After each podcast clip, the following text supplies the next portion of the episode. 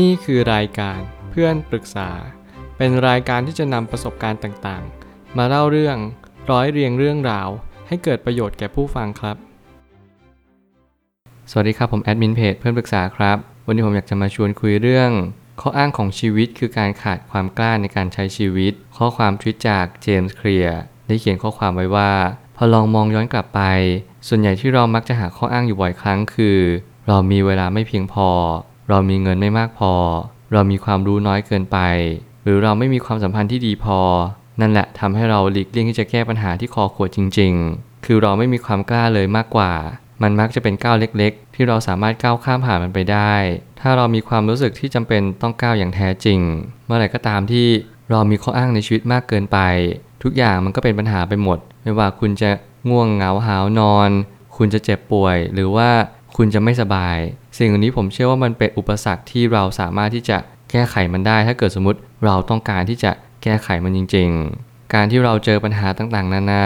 แน่นอนว่าคุณไม่สามารถที่จะกำหนดและกะเกณฑ์อะไรได้มาก มีแต่สิ่งที่คุณรู้ในวันนี้เท่านั้นก็คือ คุณรู้ชัดว่าคุณอยากจะทำอะไรในวันนี้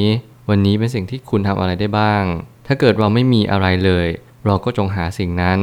แน่นอนว่าสิ่งนั้นมันอาจจะไม่ได้ดูสลักสำคัญเท่าไหร่นัก แต่ผมก็ยังเชื่อว่า ทุกสิ่งทุกอย่างที่เกิดขึ้นกับคุณ นั้นเกิดมาเพื่อคุณแน่นอน จงอย่าคิดและโทษตัวเองว่าทุกอย่างมันเกิดขึ้น มันมาทำลายเรา มันมาขัดขวางเรา แต่ขอให้คุณนึกว่า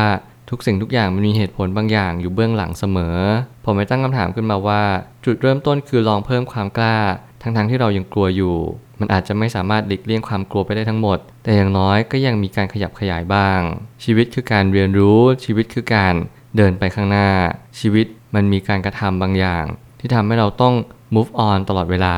สังเกตกันไหมว่ามนุษย์เราเนี่ยต่อให้เราไม่พยายามทำอะไรเลย เราก็มักจะทำอะไรบางอย่างอยู่เบื้องหลังเสมอ ไม่ว่าจะอยากทำนั่นทำนี่ อยากกินนู่นกินนี่ อยากไปที่ใดที่หนึ่งที่เรารู้สึกว่าเออ ที่นี่แหละที่เราอยากจะไปมานานแล้ว มีความฝัน มีจินตนาการ สิ่งนี้แหละที่ผมเชื่อว่ามันถูกขับเคลื่อน ด้วยความรู้สึกของเราตลอดเวลา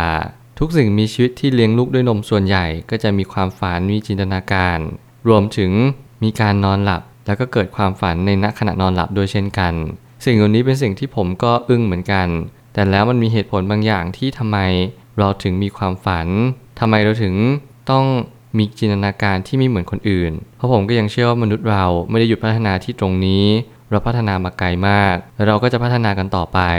ทุกข้ออ้างล้วนมีจุดหนึ่งที่คล้ายคลึงกันก็คือ เรามักจะเพิกเฉยที่จะตั้งคำถามกลับไปว่า แล้วถ้าเรามีสิ่งนั้นไม่พอ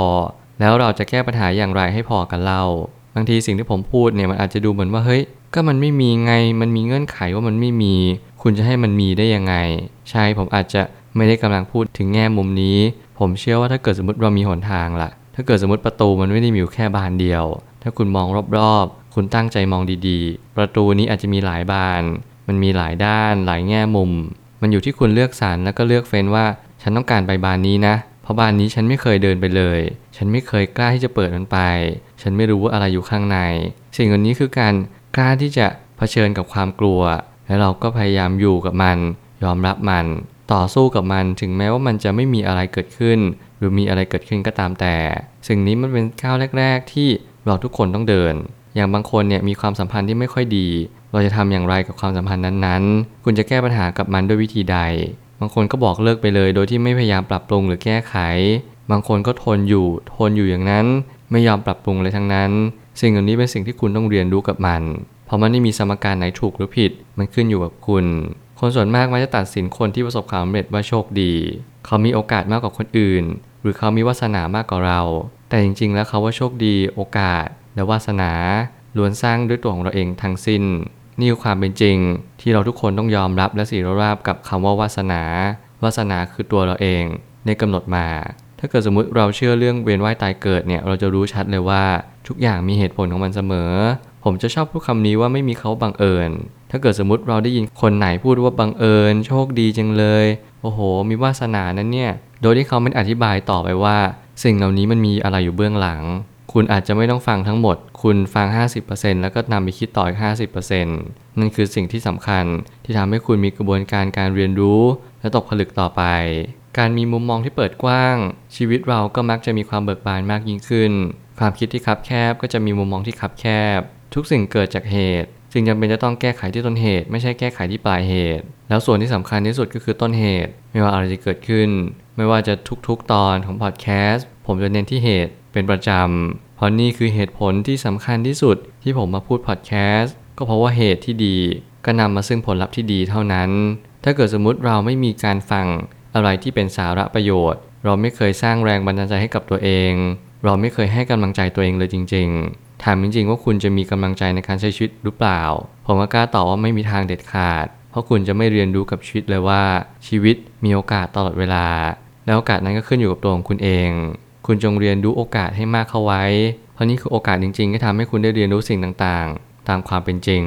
จงเรียนรู้ที่จะเปิดกว้างทางความคิด เรียนรู้อะไรในสิ่งที่ไม่เคยเรียนรู้ ผมพยายามหาหนังสือเก่าๆ พยายามหาหนังสือธรรมะ พยายามหานักปรัชญาต่างๆ ที่เขามีความคิดที่แยบคาย แล้วข่มขายจริง ๆ มีบางศาสตร์ที่ผมศึกษามา แล้วมันก็ใช้ไม่ได้เกิดประโยชน์สูงที่สุด แล้วผมก็ยังเชื่อว่าศาสตร์นี้ มันอาจจะพอช่วยคนได้บ้าง แต่แน่นอนมันจะมีทางตันของมัน เพราะสุดท้ายแล้วเราไม่ได้ช่วยเขา เราเพียงแต่สร้างให้เขาหลงละเลงบนความคิดของเขาเองทำให้เขารอคอยโชคชะตา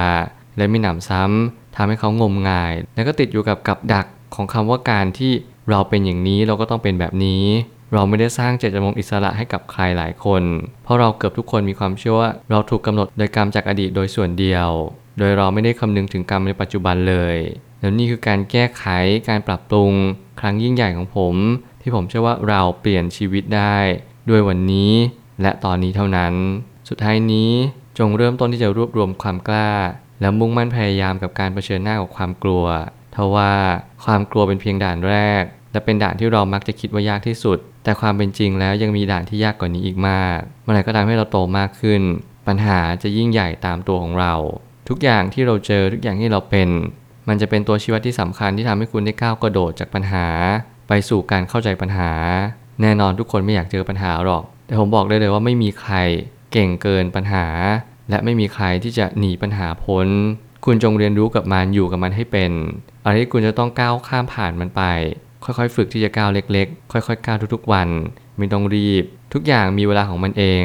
จงก้าวทุกวันอย่างช้าๆดีกว่าที่คุณรีบก้าวก่อนที่ชีวิตของคุณจะบอกว่า มันหมดเวลาแล้วนะเหลือเวลาก้าวอีกไม่กี่วัน แล้วคุณก็จะต้องสอบซ่อมมันก็ต้องเริ่มต้นกันใหม่หมด คุณอาจจะมาเร่งตอนสุดท้าย แล้วคุณทำได้ อันนี้ก็แล้วแต่คนแต่ผมอยากจะแนะนำว่าทุกคนค่อยๆเดินใจเย็นๆทุกคนมีเวลาที่เท่ากัน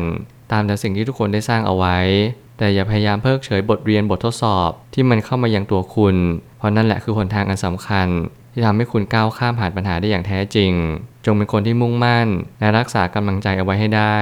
ความกล้าในชีวิตนั่นแหละ จะเป็นคำตอบสุดท้ายของคุณเอง ผมเชื่อว่าทุกปัญหาย่อมมีทางออกเสมอ ขอบคุณครับ รวมถึงคุณสามารถแชร์ประสบการณ์ ผ่านทาง Facebook Twitter และ YouTube และอย่าลืมติด Hashtag เพื่อนปรึกษาหรือ f r ร e n d t a l k a ด้วยนะครับ